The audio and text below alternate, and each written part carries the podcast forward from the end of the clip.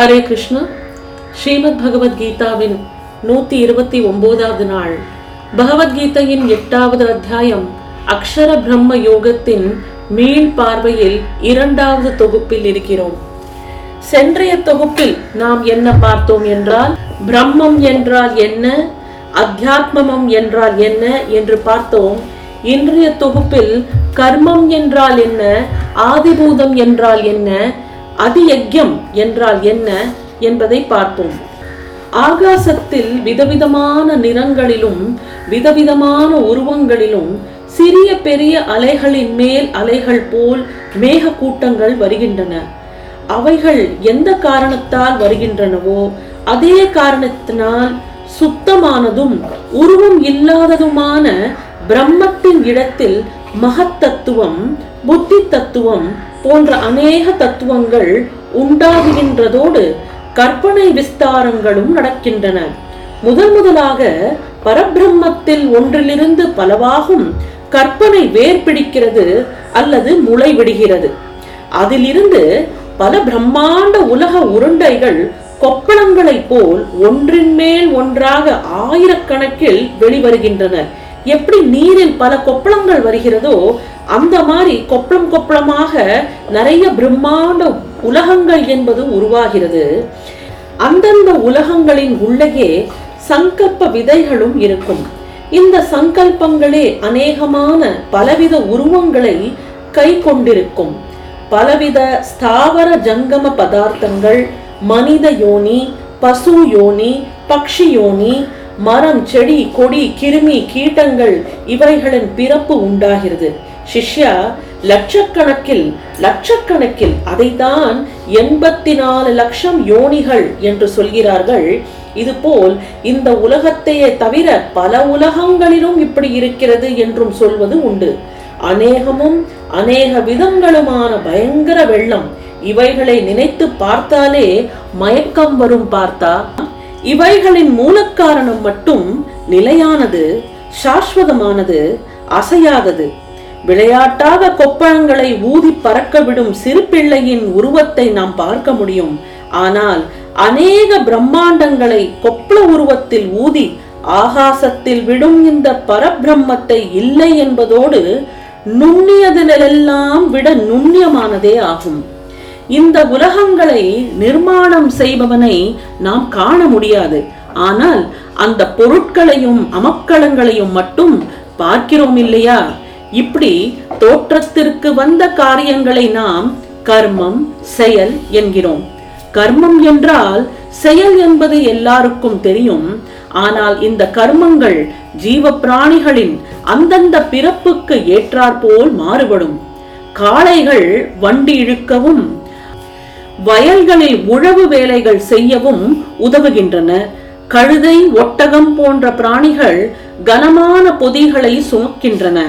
மனிதர்கள் அவர்களும் தங்களுக்குரிய செயலை செய்வதற்கோ குலத்தொழில்களை செய்வதோ கூட கர்மத்தில் தான் சேர்த்தியாகும். உதாரணத்துக்கு இந்த சின்ன குழந்தைங்கள்லாம் இந்த சோப்பு சொல்யூஷன்ல இந்த பபுள் ஊதுவாங்க தெரியுமா? அந்த மாதிரி பபுள் ஊதும் போது பெரிய பெரிய பபுள்ஸா உருவாகும். அந்த மாதிரி தான் இந்த உலகம் என்பது பல உலகங்கள் உருவாகின்றன. சின்ன குழந்தை ஊதுற அந்த பபுள் அந்த குழந்தை நம்ம கண்ணுக்கு தெரியறது.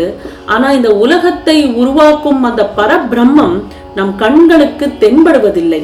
ஆனால் இந்த பபுளாக நம் கண்ணுக்கு தெரிகிற இந்த உலகங்களை நம்மளால பார்க்க முடியறது. எத்தனையோ விதமான யோனிகள் எண்பத்தி நாலு லட்ச யோனிகள் மூலமாக எத்தனையோ விதமான ஜீவராசிகள் இந்த உலகத்தில் உருவாயிருக்கிறது. இந்த உருவான பிராணிகளுக்கு அதன் அதன் பிறப்புக்கு ஏற்றாற் போல் அது அதுக்கு தொழில்கள் இருக்கிறது. ஒரு காளையாக இருந்தால் வயல்களில் வேலை செய்கிறது. ஒரு கழுதையாக இருந்தால் பொதியை சுமக்கிறது. அதே போல மனிதர்களாக இருந்தால் அவரவர் குலத்தொழில்களில் அவர்கள் ஈடுபடுகிறார்கள். இதைதான் பகவான் சொல்கிறார். சிஷ்யோத்தமா இப்பொழுது அதிபூதம் என்று எதை சொல்கிறார்கள் என்பதையும் சொல்கிறேன்.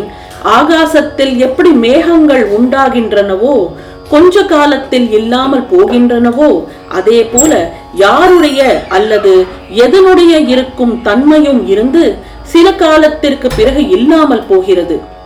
எவைகளுடைய உருவம் அல்லது சொரூபம் சூன்யமோ பஞ்சமகா பூதங்களில் ஒரு குறிப்பிட்ட அளவில் ஒன்று சேர்ந்து எந்த உருவத்தை அல்லது உடலை எடுக்கிறதோ பிறகு ஒரு நேரத்தில் பஞ்சபூதங்களும் தனித்தனியே பிரிந்து பின் அந்த உடல் அல்லது உருவம் நாசம் அடைகிறதோ அதைதான் இங்கு அதிபூதம் என்று சொல்கிறோம். இது மனிதன் பட்சி பிராணி தாவர வகைகள் எல்லாவற்றிற்கும் பொருந்தும் இது அழியக்கூடியது. இந்த உலகத்தில் பிறப்பெடுக்கும் அத்தனை பிராணிகளும் பஞ்சபூதங்களினால் உண்டானது. அதனதன் காலம் முடிந்தவுடன் பஞ்சபூதங்களாக பிரிந்து அது மண்ணோட மண்ணாக கலந்து விடுகிறது. இந்த மாதிரி அழியக்கூடியது அந்த காம்பனண்ட் என்பதை தான் நாம் அதிபூதம் என்று சொல்கிறோம். இனி அடுத்தது அதிதைவதம் அதியஜ்யம் என்பது என்ன என்று பார்ப்போம்.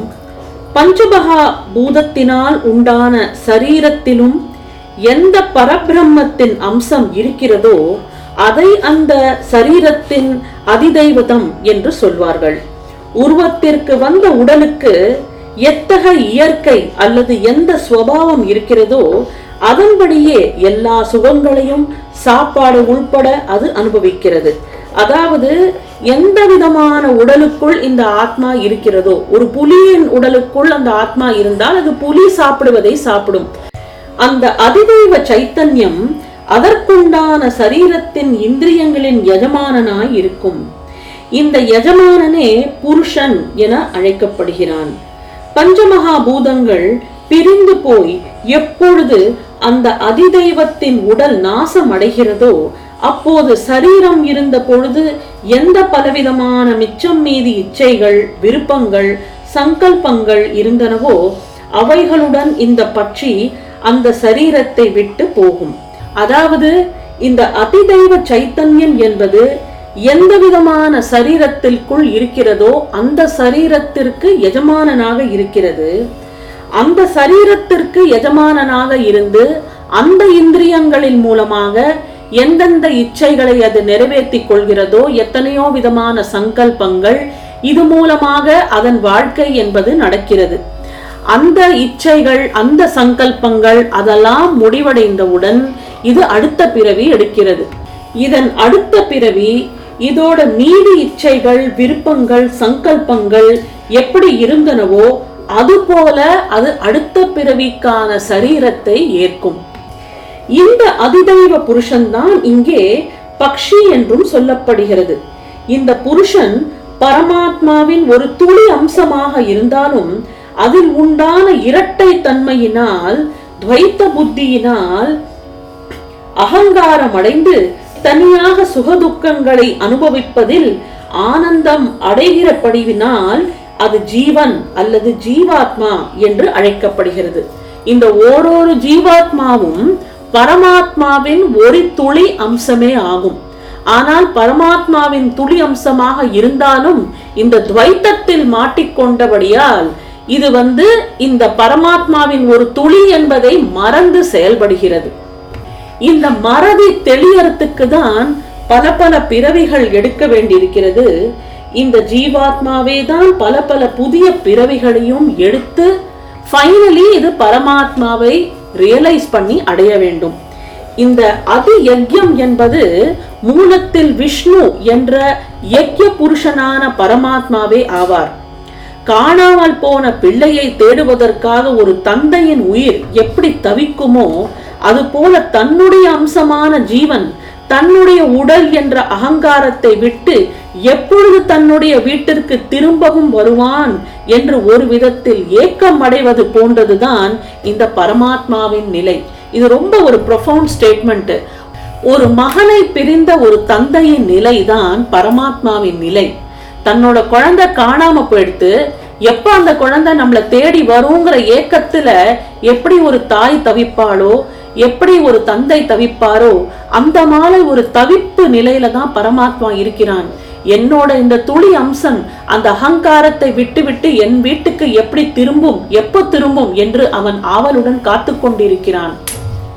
இந்த மூல பரபிரம்ம பரமாத்மாவுக்கு மனிதன் பக்ஷி பிராணி கிருமி கீழங்கள் எல்லாமே ஒரே போன்ற குழந்தைகள் எல்லாவற்றிடமும் ஒரே போன்ற கருணை அன்பு அவருக்கு வேற்றுமை என்பதே கிடையாது.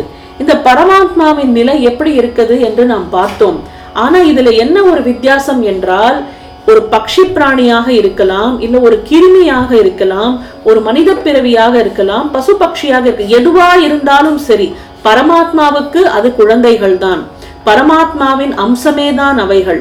ஆக இந்த அம்சங்கள் தன்னை எப்போ திருப்பி வந்து அடையும் என்றுதான் அவன் காத்து கொண்டிருக்கிறான் மாயை என்ற அரக்கு ஜீவனுடன் ஒட்டி கொண்டிருக்கும் அந்த அரக்கு உருகி தனியாக போய்விட்டால் இந்த ஜீவனே பரபிரம்மமாக மாறுகிறது. இனி நாளை மாயையின் சிக்கலை வைராகியம் என்ற நெருப்பால் எப்படி எரிப்பது என்பதை பார்ப்போம். பகவத்கீதையின் நூத்தி முப்பதாவது நாளான நாளை உங்களை சந்திக்கின்றேன். நன்றி வணக்கம்.